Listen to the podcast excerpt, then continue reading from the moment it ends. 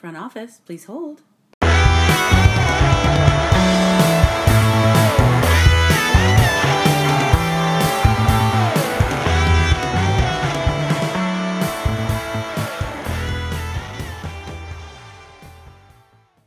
The Front Office Podcast, the show, the myth, the legend. Number 30 tonight, fellas. What is going on? And of course, the Front Office Podcast is brought to you by our friends at the Smoke Shack and BTP Smokehouse at 250 City Center and 1016 Carp Road in Stittsville.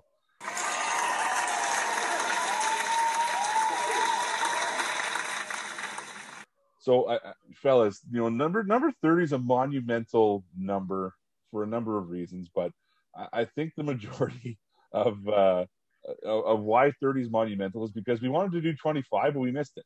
So we pushed it to number 30. So, Jet, Kev, what's happening for the, I guess, about the 18th time between you guys and myself, but, you know, what's going on? How are you feeling about number 30? I thought we were going to get canceled like Family Guy.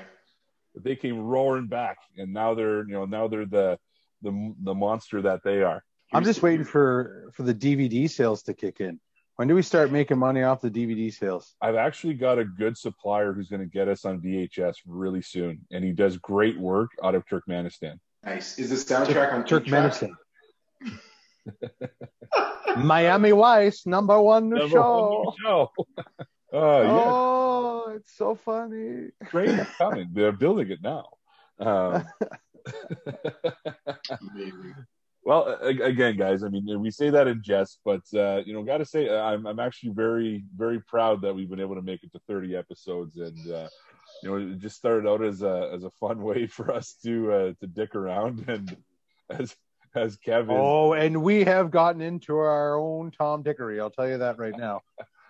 But, yeah, you know, we've covered a lot. We've talked about, you know, some interesting topics. We've had some laughs. We've shared some serious moments. And I think all in all, we've really expanded on what the initial plan was for this show. I mean, I think we were just going to start about, you know, talking between the three of us about what we normally talk about is how shitty everybody is. But it's evolved into something pretty good. So honestly, whenever I sit back and I think about it, I go, what this world needed was three average Joes talking about sports. There's just not enough of that to go around for everyone. And I'm just happy that we were able to find a niche market like men and sports stuff and just work our way through this small market share and just do our best with it. That's what I love about this show.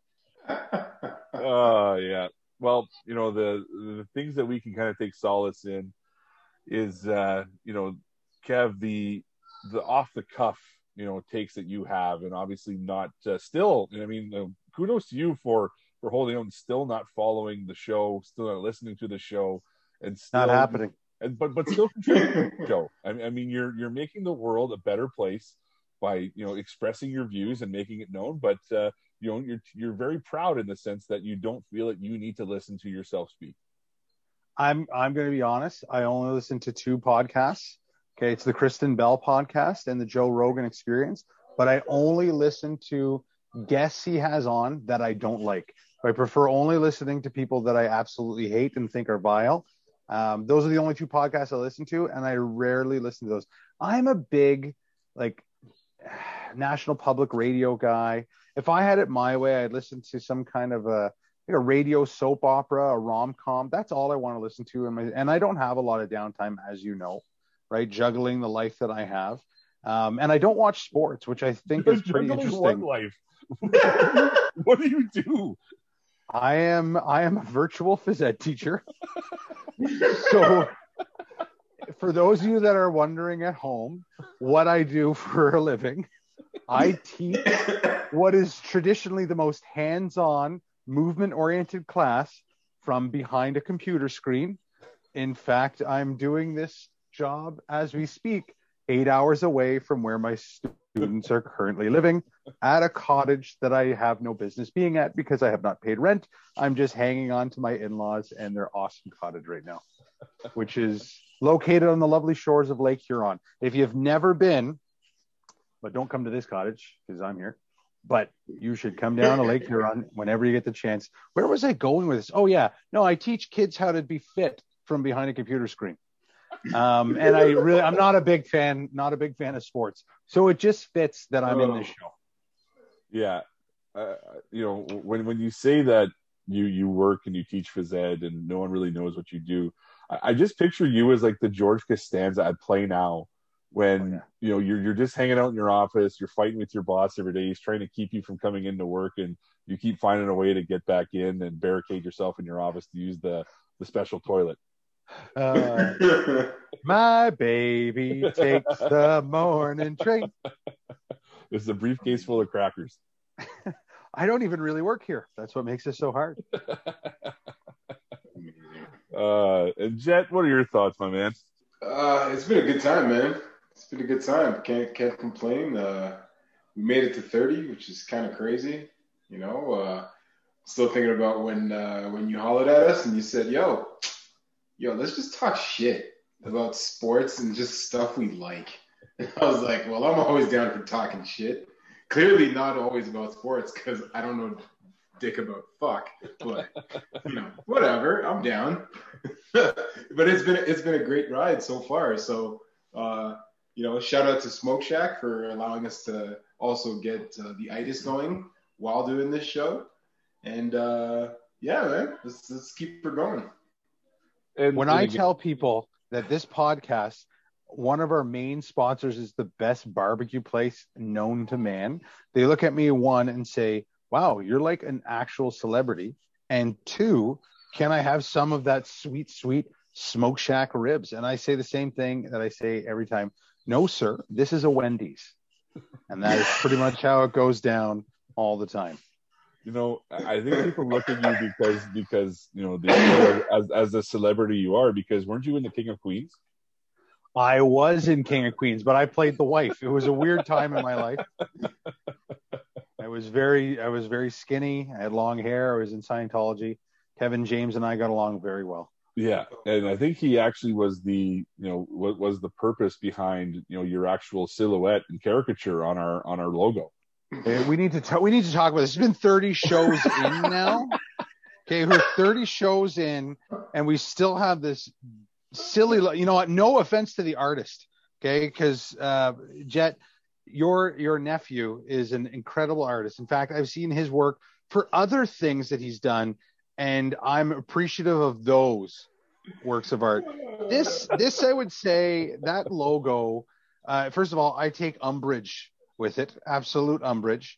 I'm still waiting on when Kyle's going to take the court and just be nailing the long twos to win that 2018 NBA championship with the Toronto Raptors. You know I will. And Jet, I don't even know where to start with your picture, right? You know what? I'm not even going to touch it. In fact, your picture might be the best representation, which is telling. Now, my image, okay, I'm going to just say this right now. Can we do a logo that doesn't have the characters? Can we just do like the Front Office podcast featuring Kevin as well as Kyle and Jet in a lesser degree? Can we just say that? That'll be our new logo. If we do that, the only way that it's going to fly is if we get my and Jet's logo, you know, kind of blown up and bigger, and we'll put yours very, very tiny underneath. So you get what you want, but you actually don't have to change anything about the actual image. We just shrink it. I think we should put Kev small enough that he's in one of our teeth. Gaptooth Jethro. That would have come in handy. Then it's full head of hair Kevin. If Gaptooth Jethro's back, full head of hair Kevin is back. I'm throwing that out there right now. If Jethro gets to have a sweet gap in his teeth, I get a full head of hair again. You know, I thought about it. So you've got full head of hair Kevin that you look fondly back on. You've got Gaptooth Jethro that you look fondly back on. You know, for me, I really don't have one of those, but I thought of one just as, you know, we were coming on the show, because as I was telling you guys, I popped my shoulder out walking up the stairs of my deck right before the show. And man, do I ever miss non-injury Kyle. He was so good, you know. Non-injury Kyle back in high school. Yeah, on that note, I mean, thank you so much to everybody who's been following from the get-go, and all of our new listeners who keep joining up every week. obviously we wouldn't be able to keep doing this if you guys weren't tuning in and enjoying at least somewhat of what we do. But again, thank you to everybody.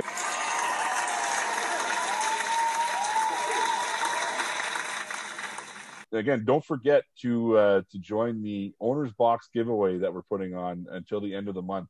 So you got a chance to win some autographed footballs from some of our professional football guests that we've had on, some paraphernalia from one of our professional soccer guests that we've had on, along with some other cool stuff like some Stella chalices and a consultation with Jethro. And we all know how valuable those things are. So I haven't read the official entry rules here, but are Jethro and I allowed to be in this contest? Am I able to win any of this paraphernalia?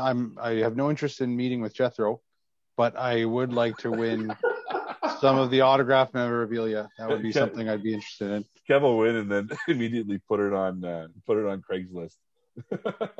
Essentially, yeah, it's going right to Craigslist. Yeah, I mean, Why not? I mean, you guys are a charity as it is already, so might as well give you guys some more free shit. Wow. Well, I appreciate that, because everyone that follows Craigslist, look for an ad saying "for sale, gently used paraphernalia." That's what's going to be out there. It'll be under my account, and you'll be able to find some of that paraphernalia that we're looking to get out there. Kev will also have some slightly used gym equipment that he's not even touched that he's supposed to be using for his class, but I've been selling desks. Kids don't use desks anymore, so I've just been selling them. Nobody even noticed they're gone. I'm up to like 67 desks sold now. There you go. People use them for weddings. But on that note, thank you again, everybody, and yeah. So the theme of tonight's show, because it's number 30. We kind of wanted to go back and reminisce about a lot of our favorite moments of the first 30 episodes, maybe some of the quirks that we've kind of picked up on each other that we notice a lot of now that we're speaking more on on an official term, but it's again, it'll be a little bit of a different spin, but whoever has been listening from the get-go, you definitely will remember a lot of these things, and again, hopefully you look upon them fondly, and I know that we do. So let's get her kicked off here. So, every week we do our segments, and, obviously, Kev, you've got a very hilarious / serious segment, depending on the week, called Grinding Beans. And maybe before we get into your favorite moments, just go back and tell the people why we started calling the segment Grinding Beans in the first place. Well, Kyle, you had sent out kind of requests to Jethro and I as to whether or not we had some ideas for the show. And I immediately messaged you back and said, a segment where I air some grievances and talk about artisan coffee blends that I like. And I think I said something along the lines of grinding gears. And you're like, no, grinding beans. And then it was one of those, oh my God, that's it. That's what we're going with. It's grinding beans. And, it stuck, and it gave me a chance to do one of my favorite passions in life, to air my grievances to the world in a way that doesn't really matter or affect change at all. That's pretty much what I live for. Well, you're a husband and a father. So I think anyone who's in the same situation can genuinely understand where you're coming from.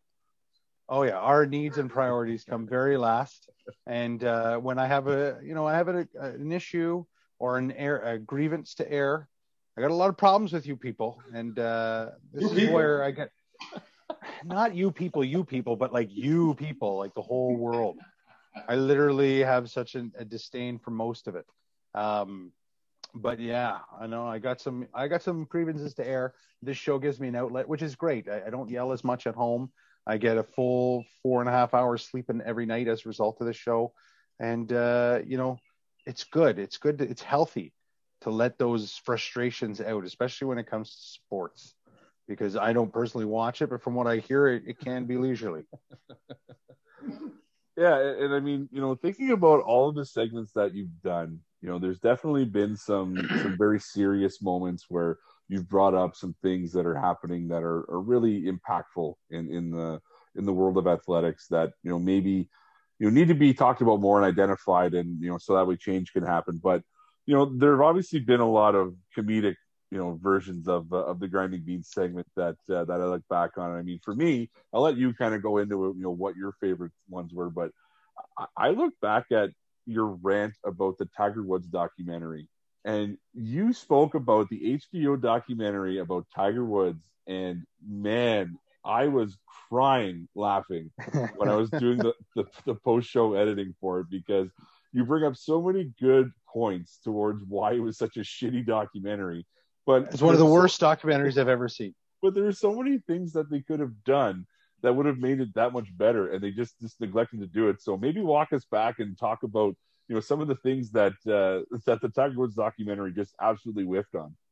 Well, the glaring issue that I think everyone who watched it was disappointed about, you know, you think back to the start of the pandemic, Netflix said, hey, we got you, world, and we got The Last Dance to watch. So they've been sitting on this footage for what, 20 years, and yeah. And they said, finally, okay, let's air it, let's put this documentary out there. And they interviewed, you know, all of the supporting cast from the Bulls that are still alive, and then even interviewed people that knew the people that were no longer alive, yeah, that were in that. But most importantly, the person it was all about, Michael Jordan, was the centerpiece of it. In fact, they would come back and say, did you know that Scottie Pippen said this about you? To which Michael Jordan, in that moment, would give a reflection on what it was like in that moment in his life and that relationship with Scottie Pippen, and then share his opinion on this new revelation of knowledge brought to him in the interview. You know what the Tiger Woods documentary had? None of that. Absolutely none of that. In fact, they interviewed his high school girlfriend. They didn't even interview Elin Nordegren, his ex-wife, who, which I think we can all say was a huge role player in the story of his life that has impacted his story greatly, right? When he has his fall from grace, and we find out he's been sleeping with every cocktail waitress since he was 16. And then, you know, the explosion, and Elin chases him with a 7-iron, and he crashes his car. They don't even think to talk to her. I mean, I could put up with her saying, hey, I don't want to talk to you people about this. I'm good. I got $150 million and I'm married to an ex-football player. But then they also don't even interview Tiger Woods. Yeah. They don't even involve themselves. In fact, most of what I saw was creepy videos of his father. Okay, with that in mind, this is my gift. My gift. And I share it with you. Like, that was the worst video. It was actually creepy.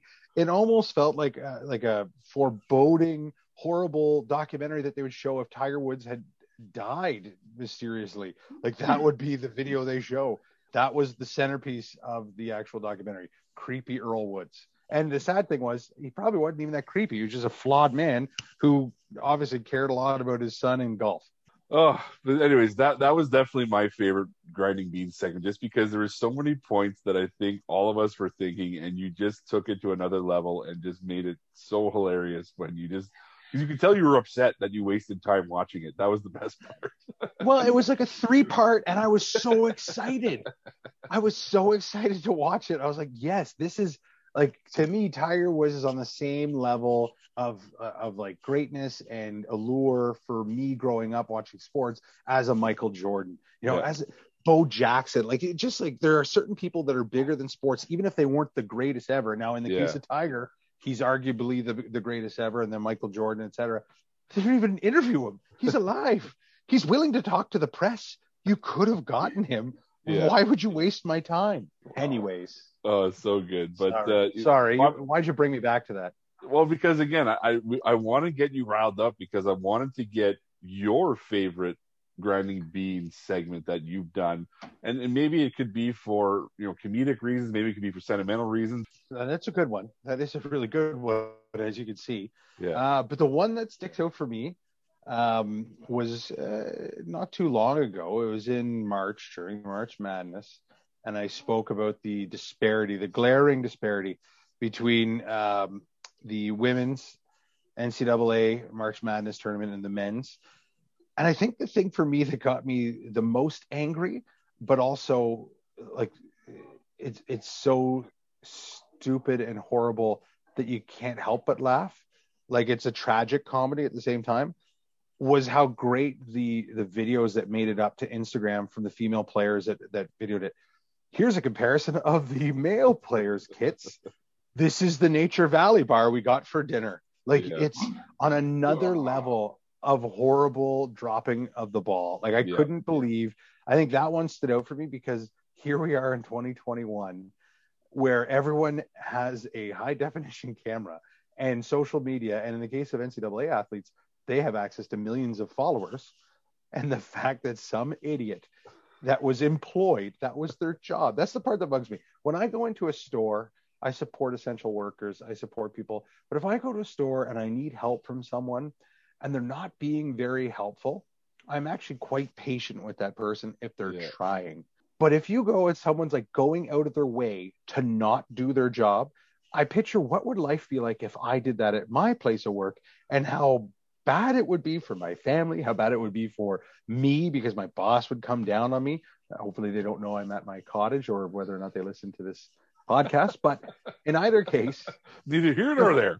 That is neither here nor there. We are not talking about me. But if I were in that situation and I was found not to be working to the best of my potential for the thing that I'm paid for, I could expect to be in trouble. So I would go out of my way to make sure, especially for something that's going to be a giant showcase like that, that I've done my job to the best of my ability.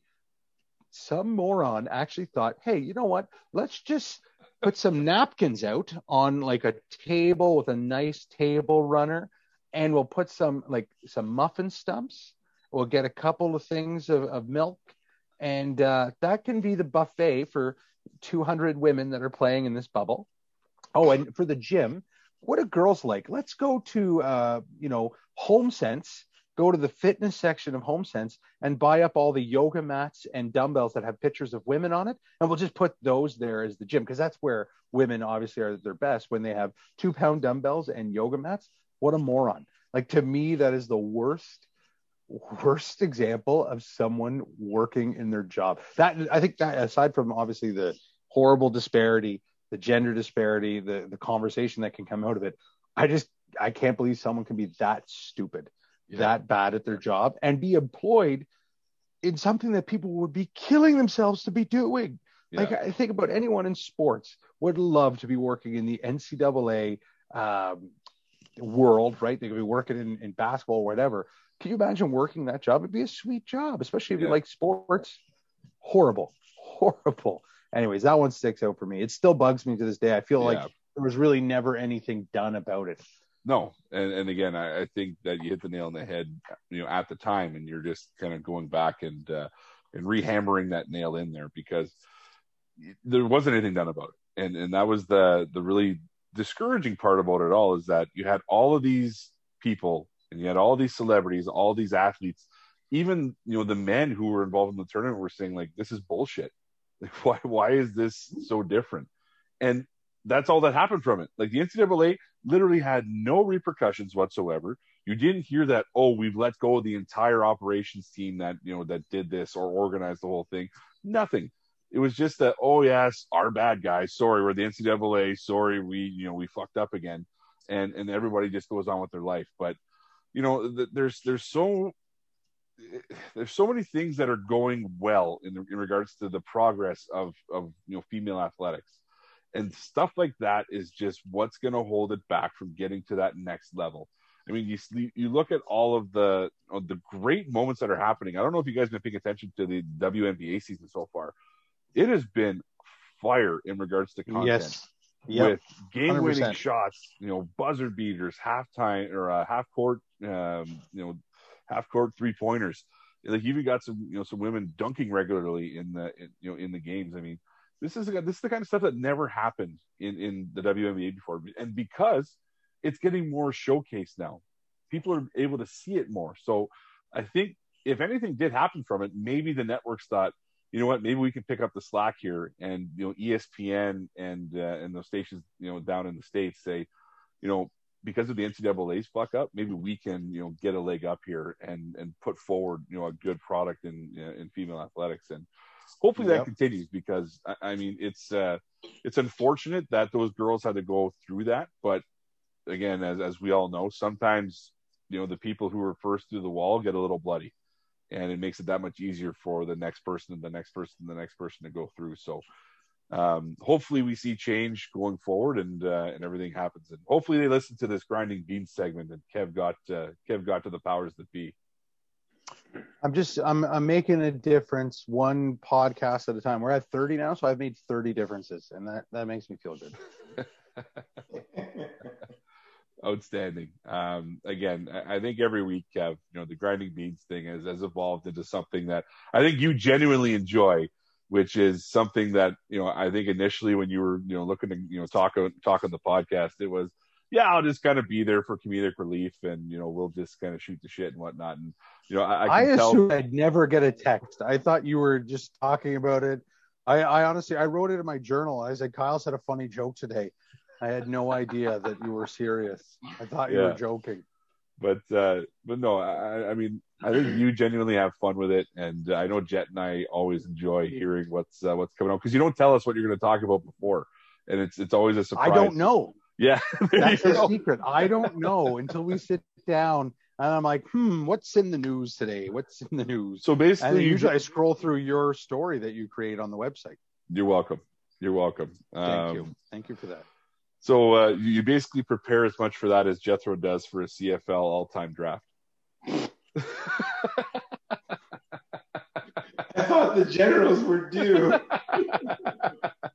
For anyone who doesn't know what that reference is towards, go listen to last week's episode where we did the crossover CFL draft versus the Unsportsmanlike Convo boys.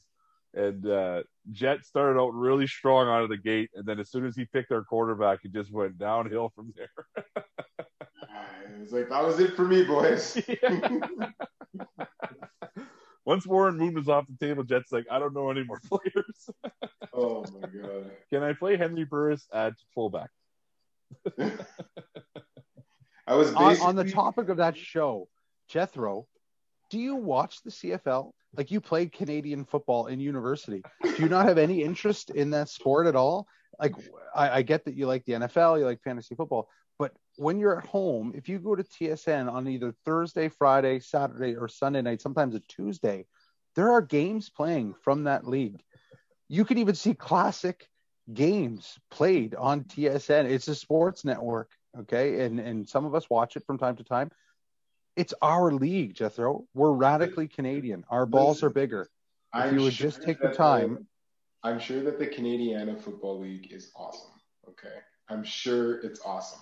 The Acadian Football League is great. Listen, can I gamble on the CFL as much as on the NFL, like prop bets and stuff? I mean, you could, but we'd be extremely concerned about you if you were. Well, come on. I'm the guy who bets on the coin toss, so I don't know.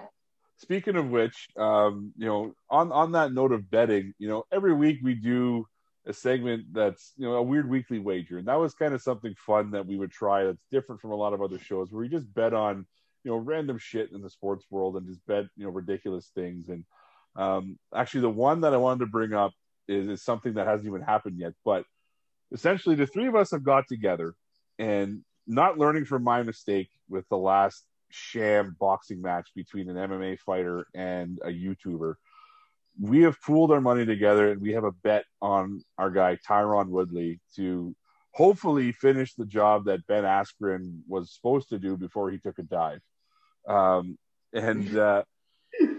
Again, I know Jet and I were talking a little bit about it, and there's a big fad going on right now about, you know, pooling money together and doing a lot of these parlay bets where you're betting on like 15 different items across like 6 different sports. And, you know, Kev, this is the first time that you'll see it, but, you know, Jet and I were kind of talking about when Tyron Woodley wins. I'm saying when because I'm willing it into existence.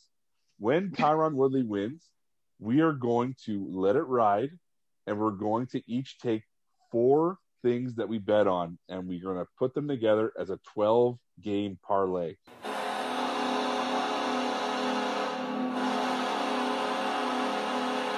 And I am loving this. Yeah.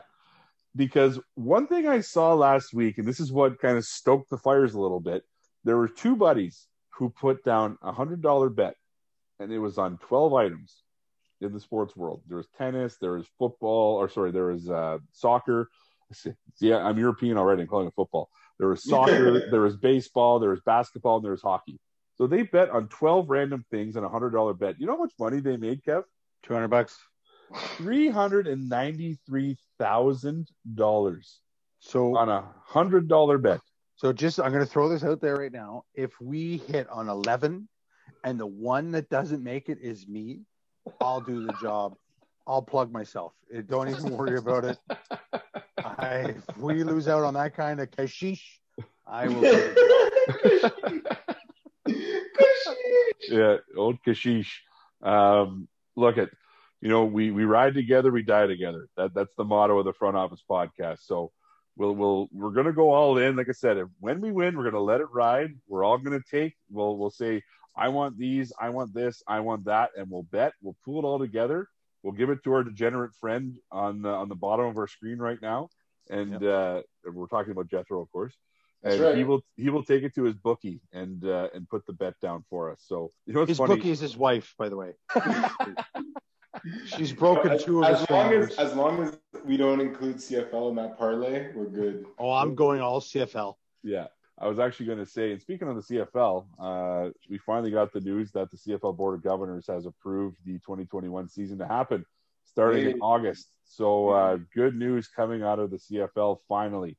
And we get some action north of the border on the football side of things. So, so good news there. But again, we're gonna let it ride. And I will say that if we do hit on that 12-team parlay that we're gonna pool our money together for, you know, this podcast is either gonna take a significant bump up because we'll have the backing to buy new equipment and maybe even a studio space, or we might just say fuck it and say that's enough for us. We've got some money in our pockets that we set out to do.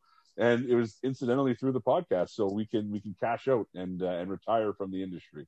So, or pull a Grandpa Simpson, put it all on 21. There's no 21. I got a feeling about that number. I shall call her Gamblor. Yeah, but, let's just hope that everything goes that way. And again, I'm actually chomping at the bit now. It's made the fight between Woodley and Paul that much more enticing for me to watch. I won't pay for it. I refuse to give that idiot money, but I'll definitely be paying close attention to the outcome. If Woodley loses, he's canceled.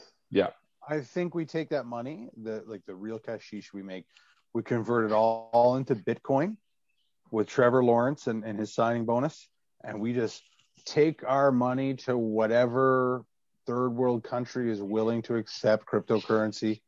And we just live like kings until we're murdered by a local militia. I heard Bratislava is doing great things with cryptocurrency right now. No, Berlin. So speaking of gambling, I would be remiss if I didn't segue over to our favorite gambler, which is Mr. Jethro Constant. And, you know, You have your own segment, which is called Constantly Improving, and it's not just a clever name, but it's really about, you know, the constant improving, and the constant improvement, I should say, of an athlete, in, you know, rehabbing and recovering and going through that whole process through the world of injuries. Yes. But you know, Jet, you know, you've obviously had a lot of different topics you spoke about, and before you get into the one that you'll bring up. I mean, I think Kevin and I will both agree on this one. I think our favorite Constantly Improving segment was when you were talking about Bryson DeChambeau. That's what I was going to say. And you were literally incapable of not using the word stroke or swing both ways. You know, that one was just so good because you were talking about such a significant injury that doesn't really happen that often in the sports world, but because of the repetitiveness of a golf swing, it does have long-lasting effects. And, you know, as we've seen with Tiger Woods and his body deterioration, you know, that's exactly what's happened, you know, when you have a golfer who, you know, has a lot of torque behind his swing and is using his back and everything like that more often than he should. But, you know, again, it just the one thing that just kept coming out of your mouth is stroke, stroke, stroke, stroke. I mean, when you said, got too much power in his stroke. When you said his stroke is terrible, that just, I think it just set everybody off for the rest of the show. Oh, but, my God. That was great. I mean, you know, the Freudian slips are always good, especially when you're talking about injuries, because it's almost impossible to not have one because you're talking about the human body. That was amazing. That's exactly the moment that I was thinking of when we were thinking of like favorite moments, because it just showed how it was still an educational segment, but we just went so far off the rails, like, and there was no turning back. It was over for like every single time. Like you said, I even tried to hesitate and say things like, with his movement, but it didn't work. It didn't work. It just wanted to, you know, be in the air. You know what I mean? Like, exactly. The word stroke just needed to be in the air at some point, and you found a way to get, you know, to, I think it was the most someone has said that word in a 5-minute span in the history of mankind. So it was perfect. It was great. Oh my God. I couldn't help it. Kev, how's your beer? It's okay. I also have to take a piss, and Jeff was about to talk, so I was going to leave. Honestly, that was something I wanted to bring up too, because I think in the first, you know, 4 or 5 episodes that we did, that was a regular occurrence where when one of us were talking, as soon as Kev was done, get up, leave, and come back. And instead of, you know, editing that out and then just going and redoing it, I wanted to keep it in because, you know, again, this show was never meant to be, you know, the top quality, you know, produced show that you hear, you know, all over the podcast networks. And, you know, but again, shout out to our buddy Kyle Skinner at Dime Sports, who was gracious enough to, you know, to bring us on the Dime Sports podcast network. And, you know, he does some pretty wonderful touch-ups to the show.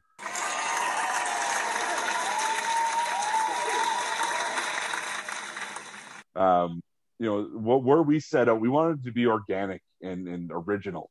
And, you know, you name me another podcast where one of the hosts gets up and takes a piss mid-show. You can't. Well, we're a non-GMO podcast.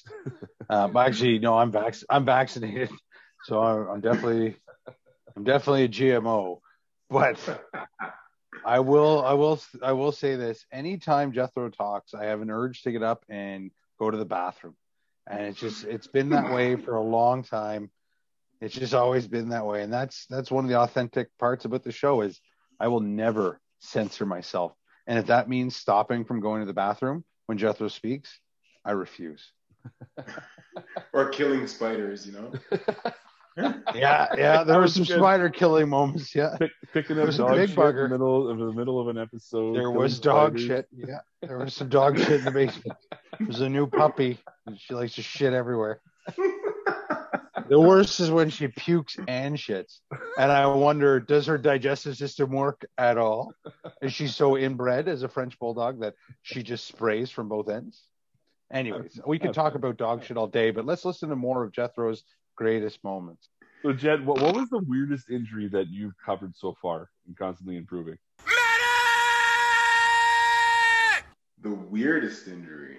I don't know. I kind of feel like when Jacare just didn't tap and his arm broke. And we were just like, hey, stupid. We're talking about injury prevention. Just tap. Like, when you're caught. Just tap. Yeah. And when you can hear a grown man's arm snap like a twig, it's probably not a good thing. Yeah. No, that was a gross injury because one, I didn't want to watch it, but you know, you could just hear it, right? Like it sounded like a gunshot. It was so loud, and you know, you're right. Like, I think that was the easiest segment you've ever done. Like, how to prevent an injury like that? Do what you're supposed to do and tap when your arm is literally bent in half and on the verge of snapping, you know, your brachia in half. So did you guys see the one this weekend? Oh yeah, I did. I think you had sent that to us. Yeah, the elbow dislocation. That was the grossest. Yeah, that was the grossest thing. So funny enough, I've actually done that to my elbow. Not to that. Kev, you remember that? Mm-hmm. When I dislocated my elbow mid-game. So yep. Extend those arms, Kyle. Yeah. So I had a guy locked out in pass protection, and our wonderful and fantastic teammate who we love to death, Frankie Spira, was looking for some work. And for those of you who know football, you know, it's called cleaning up. You know, you got to clean up a block. So it's when you're uncovered on the offensive line, you look to your left, look to your right, you stand around and you look for something to clean up. So you might help one of your teammates out. You might look to get a delayed blitz. So Frankie decides to come over and give me a hand with a guy that I clearly have locked up already. Like, no, I don't need a hand whatsoever. But as he's running full speed at us, the guy's bull rushing me, and you know, I'm sinking my hips and, you know, digging my feet into the ground. And so as he's coming, I just extend my arms to lock him out. And just as I did that, he was aiming for the defender. As I locked out my elbow, he hit me right on the elbow with a 360-pound body going full speed. And you couldn't see it on film, but I remember almost feeling my elbow, the inside of my left elbow, touch the inside of my right elbow. Yeah. And it was painful, but we were able to pop it right back in. Like, it was actually a quick recovery, but yeah, it did not feel good.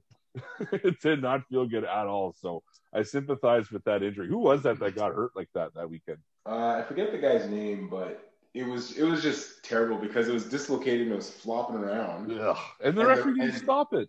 No, the ref was just like, "Oh, I guess just flailing around," you know. And then it's like, "Oh wait, it's not attached." Yeah. Oh, that's not good. Yeah. So. Yeah. This is why Herb Dean needs to referee every single UFC fight, because he's the only one who can catch that stuff. The rest of them don't. They don't see it. But the problem with Herb Dean though is when he's a ref, like, you know, somebody getting knocked out. So. You know why though? I think because the fighters want to impress Herb Dean, because he's more famous than most of the fighters are. That's true. It's very true.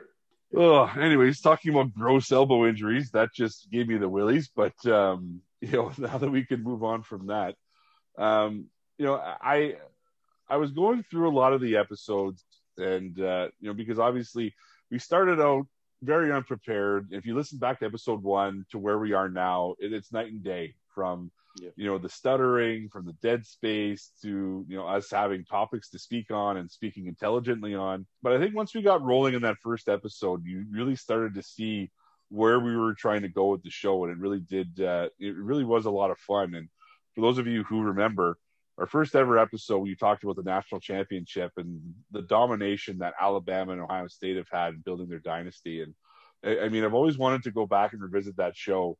And you know, do that again, because I think that there's so much to digest in that one that we could really, you know, put it over a few episodes. But you know, again, I was listening to the intros, and we started out just saying, "Oh, hello, this is, you know, the guys from the Front Office Podcast," and we've really evolved. So now we've got sound effects, we've got intros, we've got some pretty cool stuff. And Cav, obviously, you wouldn't know any of this because you don't listen to it, but we also have things. Yeah, we also have.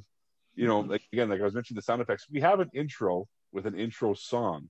And for those of you who are wondering who does the voice on the intro, that's actually my lovely wife, who introduces the front office and tells everybody to hold. You know, that was something that we had kind of cooked up the night before we had recorded our first show, where she was with me, and we were sitting around, and you know, we were really talking about, you know what, you know, how should I intro the show? How should I do this? And I said, you know what would be cool if you could introduce us like a receptionist at you know, within her front office. So she was all for it, and every time she listens to it, she always gets a little giddy when she hears her voice. So she was able to provide it. Kelly, yeah. Never caught on that it was Kelly.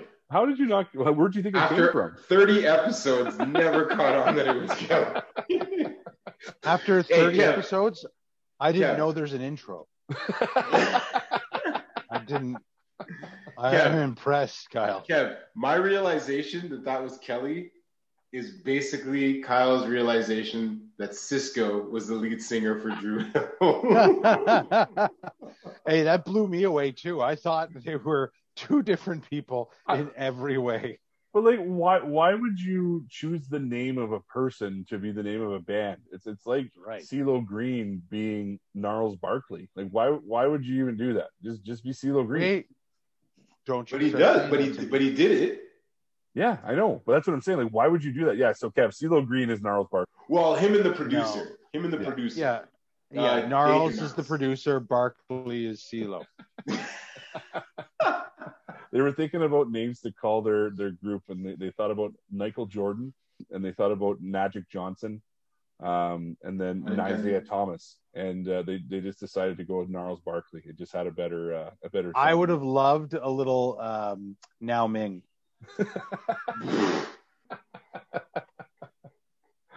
would have cleaned house over in the Chinese market. Oh, but I mean, in their defense, Dru Hill was around much longer than Sisqó was, and they were around before Sisqó. Yeah, but again, you know, why would you even make that distinction? But I just thought maybe it was the style at the time in the '90s to, you know, sing very high, and wear very baggy parachute pants with leather vests, and have platinum hair. You know, pretty much. Or if you think about it, baby, make your booty go da da da da. Baby, make your booty go. On that note, Kev, we were talking about that during one of the episodes, and I would love to hear your Dru Hill intro to the Wild Wild West song again. No, listen, you can't ask for fire on demand. The conditions have to be right. And he's not doing it because he's at a cottage right now, and one, he'll wake up his kids, and two, there's other people there, so he's going to be embarrassed to do it. You won't do it. We're going straight to the Wild Wild West. We're going straight to the Wild Wild. I think my father-in-law heard me. Great. Now my wife's going to leave me. Now my wife is going to leave me because you have me singing a stupid song. Perfect. That's what we aim for. Marital bliss. Jim West, Desperado, Rough Rider. No, you don't want none of this. Can you imagine, you know, if that actually happened, and, you know, Will Smith took on The Matrix, and Keanu Reeves was just sitting there as a free agent, and he took on Wild Wild West? How different that movie would have been. Yeah, you know what? If Keanu Reeves had done Wild Wild West, it would have become a cult classic. Absolutely, it would have. And was it Kevin Smith? You ever see that Evening with Kevin Smith where he tells the story about? He was writing a script for a Superman movie, and then Tim Burton or whatever said no, we're going to give it to Tim Burton, and then he had this thing against Tim Burton. I can't remember the exact story, but essentially they go, can you come up with a script for Wild Wild West? He's like, yeah, okay, a giant robot spider attacks them. And then he's sitting there watching the movie, and it's this stupid giant robot spider. He's like, these idiots used that dumb idea I used as a joke, and Tim Burton stole my idea. Oh, my God. Oh, that's great. But, yeah, I mean, I definitely was surprised because I did not know that they were two different things. But, yeah, they were. You sing on the show, Maria. But yeah, so I mean, you know, my wife was gracious enough to give us, you know, the fire intro that we have, and the theme music was actually generated by myself. Made it on a little app on my phone, and was able to come with some pretty good GarageBand music there. So it was. I'm imagining you with a keyboard. And you're like, okay, we're going to put this on jazz. We're going to put it on the jazz feature. And then we're going to switch it over to electronic jazz. And you're just playing chopsticks over and over. Because I don't know what the theme song to this show is. Yeah, I have yet to listen to one. Do yourself a favor. You don't even have to listen to the content. Just listen to the theme song. It's actually pretty good. I'm not going to lie, Kyle. There's never going to be an opportunity for me to do this. I'm a busy man teaching virtual phys ed. Yeah, very busy man. Very busy man. As you chug pints on your deck. Yeah. 8 hours away from my obligations. Yeah. So actually, Kev, you have a soundbite for to introduce your segment for Grinding Beans, and that's actually just my voice with a voice modulator on it. Grinding Beans. So it sounds very good. It sounds like Irv Diamond actually is introducing you. Oh yeah. Oh, Grinding Beans. But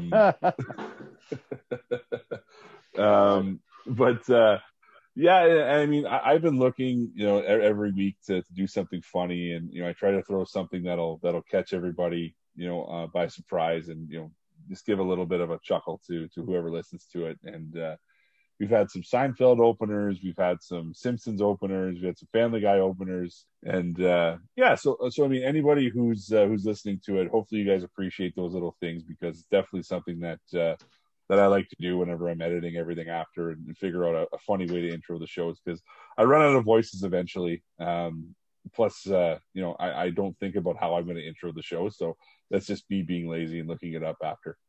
But, you know, speaking of the voices, I showed my wife the segment where we were doing what Sonny Weaver Jr. from Draft Day would be like if he was played by different actors. And the look of disappointment on her face when all of those voices were happening was so good. It was worth every second. Did I give out a laugh? Was there a laugh? Oh my God. So Kev, when Jet told me to do the Dr. Phil voice, and I haven't done a Dr. Phil impression, and I want to say like 10 years. Yeah, D Phil is pretty much on point. And you know what? It actually sounded pretty good, and I was really happy with the way it was working at the time. But your laugh at the very end of it is the best part of that, because it's quiet for a split second, and then it's the giant cackle yell that you have whenever you find something really funny. Ah, yes. Man, it honestly made that as funny as it was, because it was good, but that's what made it very good. And, you know, again, I think when we all know what makes each other laugh, and you know, with me, you know, something's funny when I'm burying my face in my hands and my face turns red. Yep. Kev, you look up at the ceiling and start cackling. And Jet, you hear your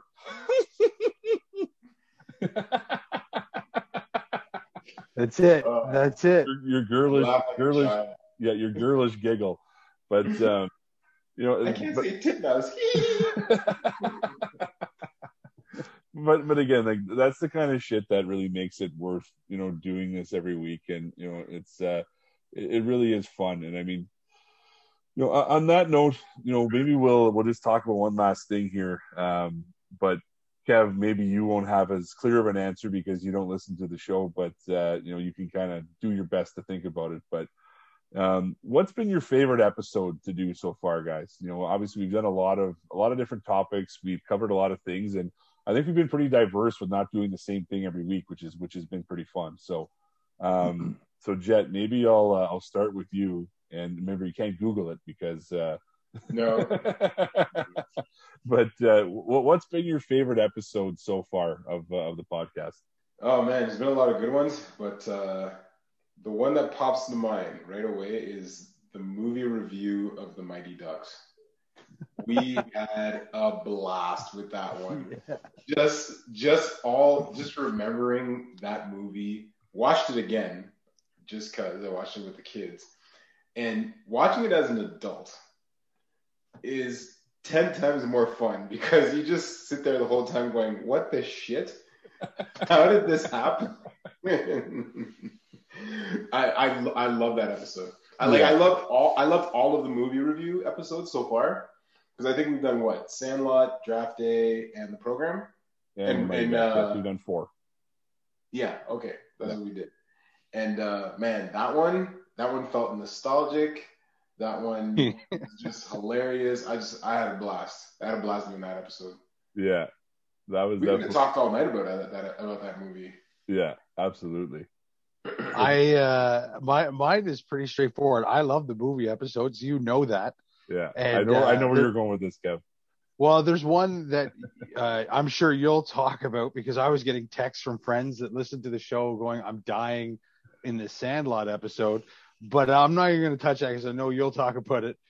Mine, the one that stands out is you text us, you say, what do you guys want to talk about on the show tonight? And you gave us an option, and it was, do you want to talk about you know, what it was like playing university football, or do you want to do a movie review? And I'm like, I want to do a movie review. And you're like, no, we're going to go with the university football. And I was like, bummed. I was sitting there at dinner. I'm like, this is bullshit.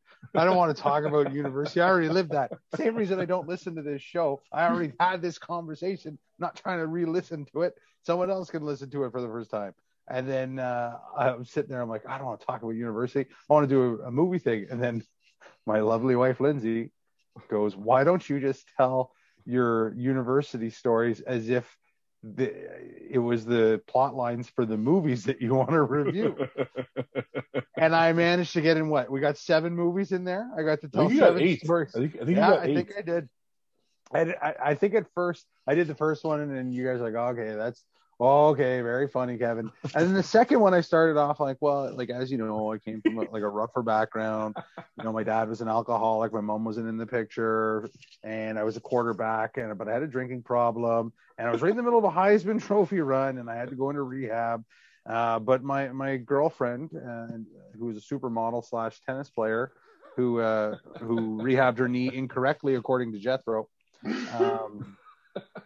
That was one of my favorite, because I was just sitting there like, when's it going to be my turn to talk? Yeah, when am I going to get to say my thing? And I was just watching your faces to when you realize what movie I was saying, and then we just knew where it was going. That I had a lot of fun that night. It was my chance to be cynical while enjoying my favorite thing, which is talking about sports movies. Yeah, honestly, like I knew that you were going to say that when I was going to ask you that question. And buddy, it was so good the way that you would just kind of casually go into the description of it, and you'd really make it, because I actually got text from people after that too, saying like, I was legitimately hanging on to every word Kevin was saying until I realized that he was talking about a movie. And it's like, he got me like 4 times out of the 8. He got me with it. And you're like, you started like, oh, okay, he's actually taking it seriously now. And then it would just come like that one point, and it's like, oh yeah, here we go. He's going to talk about, he's talking about Rudy. Oh, okay, there we go. He's talking about Varsity Blues. And it was so you.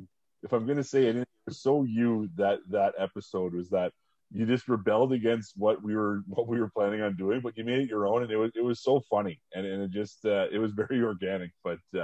100%, man. That was really fun. I think for all of us, I think we all enjoyed your take on what made your college football life so great.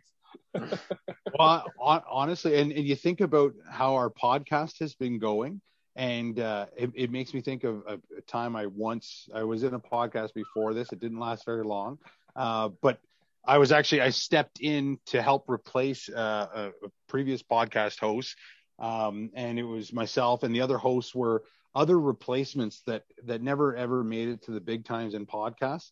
And what we did was we kept the podcast industry alive while the professional podcasters were on strike, and they did not like us. Like one of our podcast hosts, he was a British guy. I talked a lot about kicking. He smoked. He owed a lot of money to the mob. I was from Wales.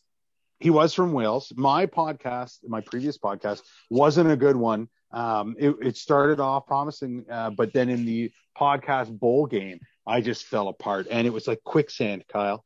It was like quicksand.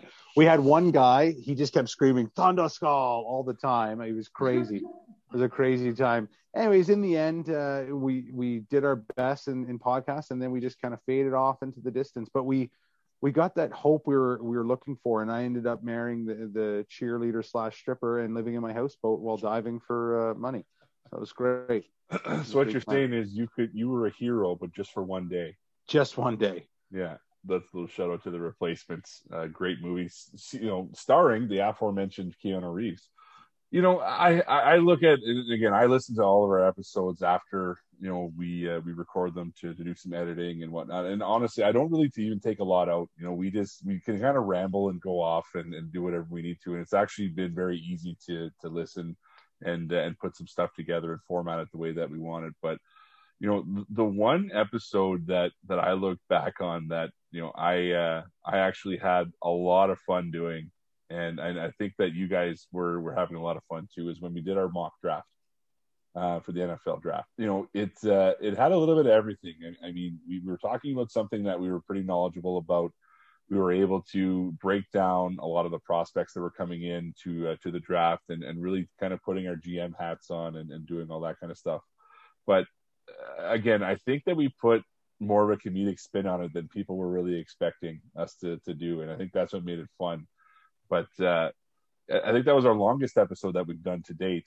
But it was definitely my favorite just because it had a little bit of everything. And it had the thing that I was looking forward to the most, which was, putting together a mock draft. As you guys know, I do one every year anyway.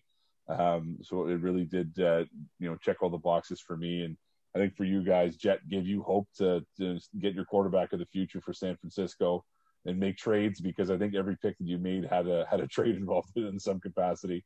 It's like fantasy. Just like fantasy, baby. And Kev picking every receiver in the book for every one of your picks. So it was it was good. It was a lot of fun. And I know that you guys don't necessarily get involved with the actual interviews of the guests that we bring on, but Jet, you've obviously set up a couple, and Kev, most of the guys that I'm talking to as well, but. Again, a big shout out to everybody who's joined us so far on the podcast. I mean, we've been able to talk to some very, interesting and influential people in the world of athletics. And, we're talking about NFL players, CFL players, CFL GMs, NHL former player and coach, an Adidas executive, pro soccer player. So, I mean, we really have, had some good guests, and I mean, I'll name them in order because I do know exactly what order we've done the interviews in. But again, a big thanks to everybody who's joined the show. So from start to finish, we started off with Dwayne Knight, good buddy of mine, talked about NCAA football, former Virginia Tech and Philadelphia Eagle linebacker. Then we had the great Neil Lumsden joined us for our second interview in episode 3, talking about being a GM in professional football and how to put together a roster and whatnot. Then we had a good friend of all of ours, Brendan Gallanders from the Ottawa Red Blacks, joined us to talk about free agency and what it's like from the player's perspective of going through, signing a contract, negotiating a contract, picking a team, choosing a city. It was a really cool, insight into everything that goes into, the free agency period in professional sports. We had Eddie Edward, who is a very good friend of mine and former MLS soccer player. When we took a detour from our football chats for the first few weeks and talked a little bit of the, what do they call it, Jet, the beautiful game? The beautiful game. So again, thank you to Eddie for jumping on there. Dominic Davis, who, again, one of the better stories, I think, in professional sports, from where he came from to where he is now, quarterback for the Ottawa Red Blacks and former quarterback for the Atlanta Falcons and East Carolina Pirates. Talked to us about what it takes to be a professional quarterback. Then we talked to Mike Foligno, a good family friend of ours. I think everybody knows the Foligno family who watches the NHL. Obviously Nick and Marcus Foligno, who are, very influential NHL players. Their dad, Mike, one of the nicest guys in the world, had a great NHL career and became a very, very good coach. And now he's working for Olympic para hockey and doing some great things on that side of things. We had P.Y. Laverne, who is a director of player personnel for the Ottawa Red Blacks, and talked to us about the scouting process.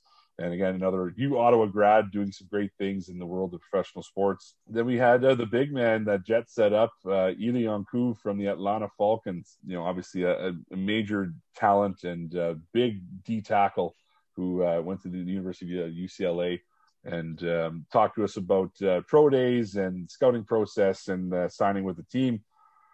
Then again, another classmate of mine and a very influential person in the world of executive sports, Carissa Castleman from Adidas over in Germany took some time and talked to us about endorsements and that side of things, which was great. And then we had a little bit of a break for guests because we had some things going on, but came back strong with and then again another good buddy of mine, and I worked with him for a number of years, Peter Ambrosiak, former Buffalo Sabre, and he actually owned a minor league hockey team, and he was an owner, coach, and player, a la Paul Newman in Slapshot. So.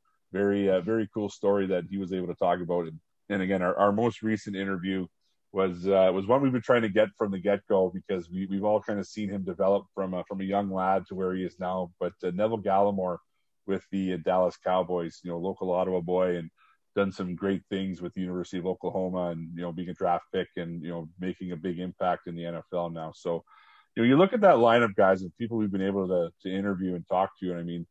Again, it just goes to show that one, we've got some great colleagues, great friends, and great people that we've been in touch with that have been able to make these things happen. So again, testament to you guys, and a testament to all of our guests who've you know, fortunately joined us and spoke to us a little bit to get this podcast to where it's going. So.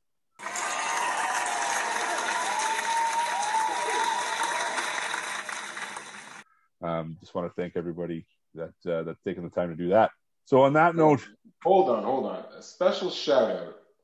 He's too humble to put the shout out on himself, but a special shout out to that man Keys Kirkwood for you know, spawning the idea of doing this and, you know, putting that you know, that bug in Colin's ear and having his supportive, lovely wife. You mean Kevin? What? He means Kevin. Kevin? What did I say? You said Kyle. Did I say Kyle? It's okay. Kevin and I are used to it, man. We get because this is the part of the show where Jethro starts falls asleep. Oh. Yo, listen. At 10 p.m., all white people look the same to me. I'm gonna go out on a limb and say you're not wrong. You're not wrong. I'm telling you. But seriously, Kyle, seriously, you're killing this. You're putting your blood, sweat, and tears in this.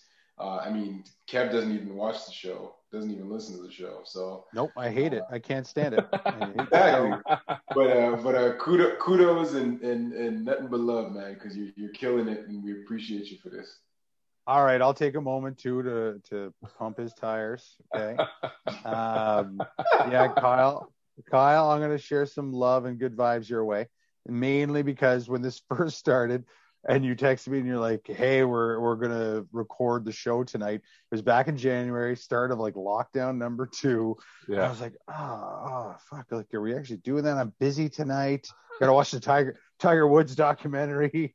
And then you started saying something like, "Oh, we're gonna do this," and I think I wrote you back in like the most like angry, cranky, very similar to the time I woke up tired and hungry, and you poured Jack Daniels in my fried eggs, and I think I responded with like, "Wow, that's way more work than I think I've agreed to," and without missing a beat, because you're you and an awesome guy, you just wrote, "Don't worry about it. I'm gonna do literally all of this. All we got to do is talk for an hour on Zoom." And I think even then I was like, "Oh God, I got to do this and talk. Fuck, I got to talk to them. To two of my dearest friends, I got to take time out of my night where I do nothing anyways to talk to." And now, like, here I am at a cottage, and I was super excited just to come and get on here. And I don't, like, at a time where we have less connection in the world, this has been in many ways an awesome experience, just because it meant at least once a week I got to chat with you two guys. Yeah, so that is the most emotional, nice, gratuitous thing I will ever send your way. I will not listen to a single episode ever. I will listen to bits and pieces on Jethro's Instagram, and if we get to 100, that episode is going to be me sitting down listening to your guys' favorite episodes. And it's going to be like those, you know, the video Two Girls, One Cup, where they would record the person watching it. You're going to record my face as I just listen and discuss, like, why do we do this? What is wrong with us? What is that? That'll be it. What is that? No. Why should you have a cup? Why should you have a cup? Oh, what you going to do with the cup? Oh! But seriously, Kyle, you're the best, man. I appreciate you doing all this. And for those that listen to the show, I have one question. Why? I think it's the same reason why we do it. I think it just gives somebody, you know, a sense of normality to just, you know, tune out for a little bit and just listen to three idiots, you know, chuckle and talk about some shit that people have seen in the news. But yeah, you know what, guys? Honestly, it honestly isn't a lot of work. You know, it's like Kev, you were saying it. It's just a way for the three of us to just kind of get together, shoot the shit without being able to get together and shoot the shit. You know what I mean? So, you know, it morphed into something that's obviously been great. I mean, we have fun doing it, and you know, as long as we keep having fun doing it, we'll still do it. So that's you know, that's been great, and I think it's achieved everything that we really set out to, you know, to do with it from the get go. So. Again, thanks to you guys for you know, for sharing that vision, and again, you know, just kind of spawned out of, well, we already do this every week over text, so we might as well just, you know, do it over Zoom and record it, because you might say funny shit from time to time. So you know, hopefully we can keep this going, and we'll have another 30 episodes in us, and you know, we'll see where we go from there. But you know, again, a special thanks to everybody who's listening. Special thanks to all of our guests, and again, you know, a big shout out to the man behind the scenes who, you know, people don't hear every week, but Kyle Skinner and Dine Sports. You know, they do such a great job of putting out sports content, and you know, and producing our show here. So anybody who doesn't know where to find them, you can go to the Dine's Press Box, and you've got a lot of great content there with writers from across Ontario who are writing about everything you can imagine. And they've got a couple of other good podcasts on there as well, if we don't fit your podcasting needs. So if that's the case, go fuck yourself. But you know, other than that, you can definitely fit some other stuff there too. But yeah, on that note, again, thank you everybody. Please continue to rate, review, and subscribe. And you know, again, join up with that Owner's Box giveaway, because we still got a couple of weeks left here, and we can definitely get you guys some cool shit to take home. Kevin is chomping at the bit to get his hands on some of that paraphernalia. So on that note, good night, everybody. Go buy some Smoke Shack, and we'll see you next week for number 31.